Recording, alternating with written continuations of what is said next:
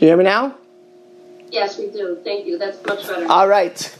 Well, actually, Zoom is about a few miles from my house, so uh, it's interesting that of all people, I get uh, the problems with Zoom, and I use Zoom to teach almost every day for the past few months. Uh, good morning, everybody, and it really is a privilege to speak to such an august group of writers. First of all, Al Takaras Hatoiv.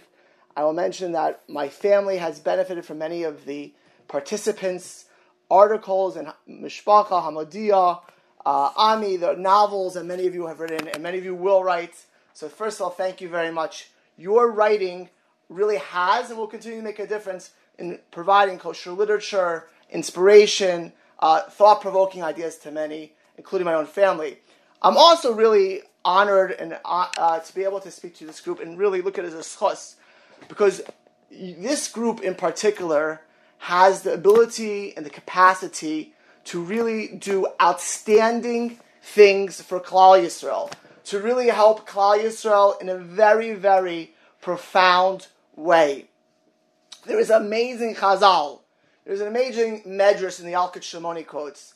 The, the medrash is talking about Naval, uh, uh, uh, Navos HaYisraeli. Why Navos was killed by Achav? We know that in Malachim Perachaf Aleph, Navos refuses to sell his vineyard to Achav, and Achav's evil wife Izebel, Jezebel, goes ahead and hires two witnesses to accuse and Navos of blaspheming uh, the Hakadosh Baruch Hu uh, uh, and cursing the king, and he gets killed. The Medrash asks the following question: Why is it? What was the reason why Novos was killed? What, what, what was the spiritual reason? And the Medrash says an amazing thing. Actually, it's Darshans, something that we all say every day in Shema. So we should serve Hashem b'chol nafshecha u'v'chol mo'adecha. We should serve uh, Hashem b'chol levavcha with all of our hearts, with our Yitzhar with our Yitzhar with all of our with all of our soul, so much so we'd have to give up our lives. U'v'chol mo'adecha, and with all of our resources.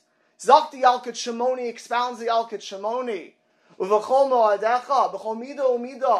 with every capacity, with all the aptitudes, with all the abilities that HaKadosh Baruch Hu gives us, we're obligated to serve Hashem. And the Medrash says that Novus had a beautiful voice, an outstanding voice, so much so that he was the person who sang in the Beis of Hamikdash. You know, I remember we were at the Siyum HaShas just a few months ago, and everyone to listen to Chazzan Helfgot. Who gets to sing at the, the Siyum HaShas? The top. You have to sing the Beis Hamikdash. That means you're not only the top from the voices, you're a Yirei Shamayim, a person who fears Hashem. And there was one year where everyone was waiting to hear Novos, and he didn't want to go. Zakta Medrash. That is why Novos passed away. That's why Novos was killed by, by, by Achav. Not using his talents, b'chol midah umidah, to understand. Novos was it tzaddik? That's why he got the dam in the Beis. Novus didn't want to sell his kerim, his vineyard, because he recognized and was cognizant of the power of his family's heritage, and yet not using his talents, not using his abilities and capacities. In his case, was literally a, a, a sentence for a tremendous einish. Because if Hashem gives us, empowers us, koichas, strengths, talents, then we're obligated to use it. That's what the Medrash says. It's actually a very similar idea.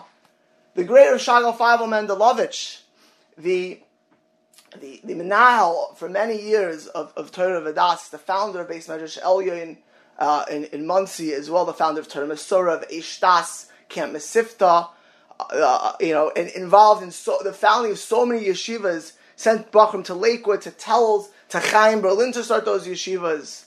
Someone, Reb Moshe Feinstein, said that he there would be no Torah in Yerushalayim of America without him. Rav Shraga Feivel Mendelovich was a great mensch, very broad-minded individual. He would teach from Tanya to Rav Hirsch's works and everything Chassidus. Uh, he went Litvish Rosh Yeshiva in Torah to teach the, the Litvish Mahalach in, Gemara. And he taught things which fewer people did, including he gave a shir in Torah Vodaath and Tefillah.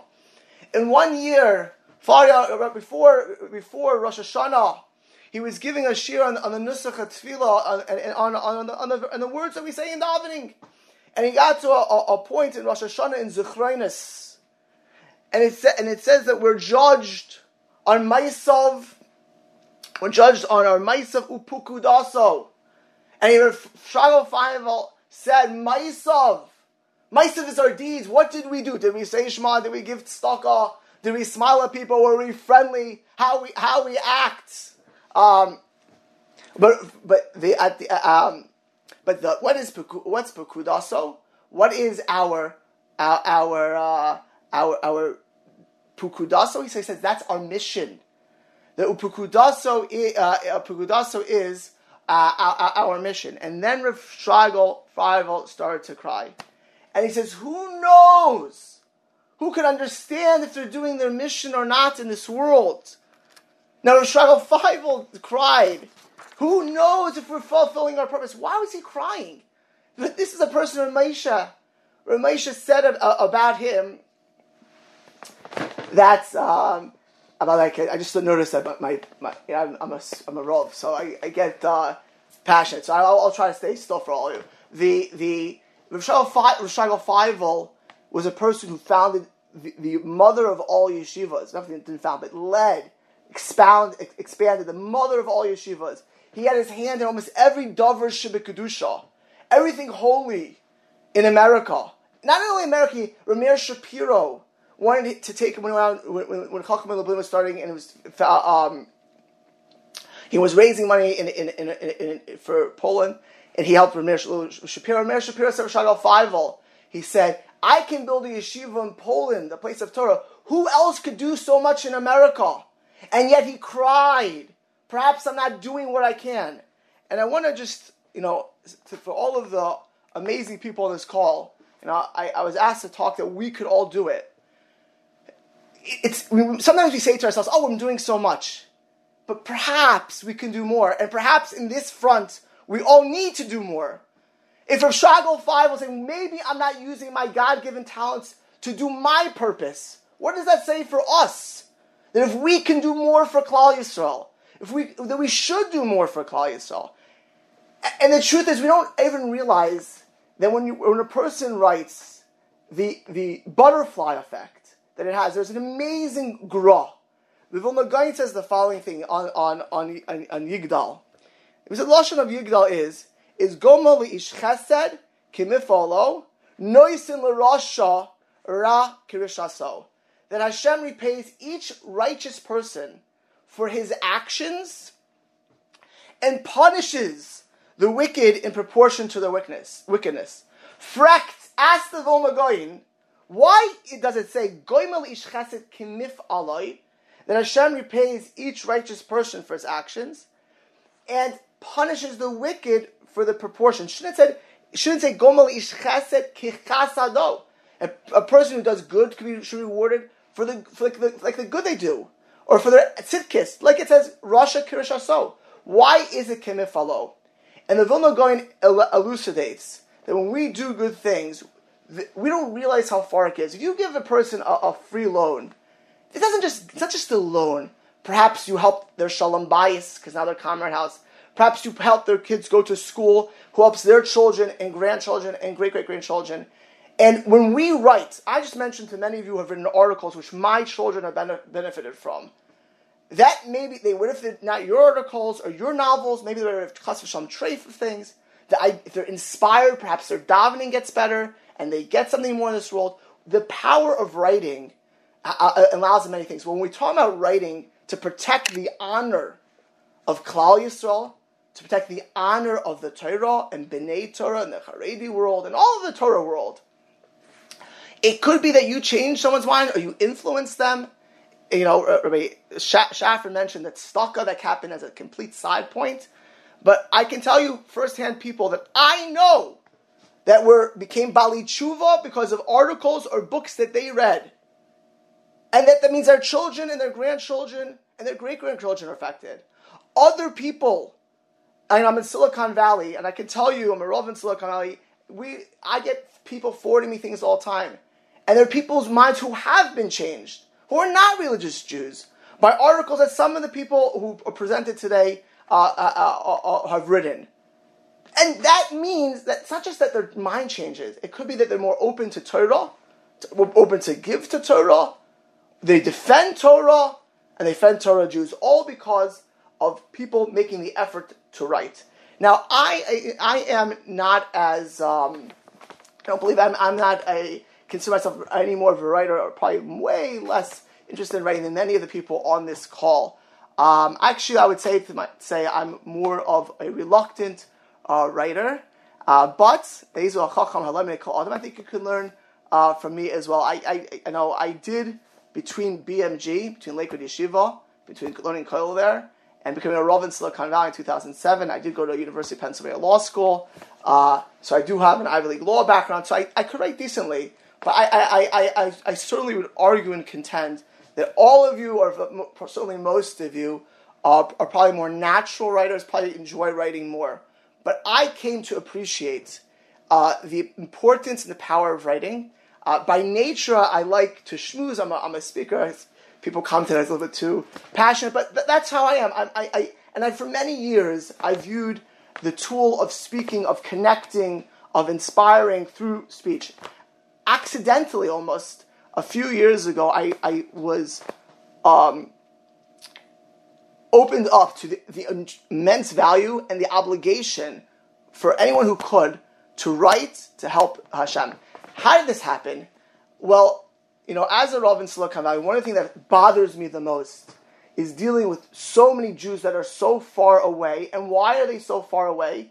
Because they're already bought into systems like reform or conservative. And once they're in those systems, there if there's problems of yichus, of conversions, of divorce, of are they Jewish, are they not Jewish? They get brainwashed with all kinds of ideologies. And I said to myself, what could I do to, to stop this? And unfortunately, about uh, several years ago, uh, when the Kosel uh, deal to have an egalitarian section um, rightfully was ended, uh, because it would have been a tremendous danger and it would have given reform and conservative even a greater beachhead to cause irreparable damage in Eretz Israel uh, for millions of Jews. Uh, uh, the head of the Jewish Federation in Silicon Valley wrote uh, on to tens of thousands of Jews that it was right before Shavasar B'Tammuz, and she wrote that the wall was surrounded in Shavasar B'Tammuz, and the, uh, how we all need to support not Mrs. Aharoni, woman for the wall, but woman of the wall. And we should financially support them, we should vocally support them. And I said to myself, I can't, I'm, I can not speak to her, but I decided to write a very important letter to her, you know, a very powerful letter. And I told her, like, how could you say this? You know, and I explained some things that Mrs. Aharoni just did. And it was a little bit sharp as well. It was a combination type letter. And I know for a fact, because I heard this from the Federation paper, that she has never written about this topic since then. And she had charata and she apologized. So I said, I, it happened to be I sent this letter to a Pesach Lerner who was a good friend of mine and who was a big advocate in this issue. He was so amazed at what happened, and he sent it around to a lot of the people uh, who were involved in this issue. And I said to myself, well, well one, one letter I shut down the head of the federation. Two days later, actually, uh, two days later, right before Shavasa B'Tammuz, uh, the AIPAC was reported to have been pressuring Bibi Netanyahu that, that to, to have an egalitarian section at the Kosel and to give reform and conservative rights to conversion, all those things. And that's what it was reported in numerous papers. So having tasted a drop of what one letter could do, I said, what if I write an open letter to AIPAC? Why this is a bad idea? Why this is why this is terrible? And I did write that letter, and I, and I put it in the Jerusalem Post an open letter to AIPAC that that things that are done um, could really, uh, you know, could damage AIPAC's ability to reach the Orthodox world, etc. Don't get involved in this issue. And it got printed in the Jerusalem Post that morning. Now I didn't realize this, but the day my article came out in Jerusalem Post, uh, the former head Eric Yoffie of the Reform Movement wrote, a, wrote another uh, op-ed in Haaretz arguing that AIPAC should be the leaders of this fight. That it's the duty of AIPAC to be the leaders of the fight to, blo- to block the Orthodox domination of Israel, the antiquated uh, Orthodox. And what happened was that AIPAC called me that morning.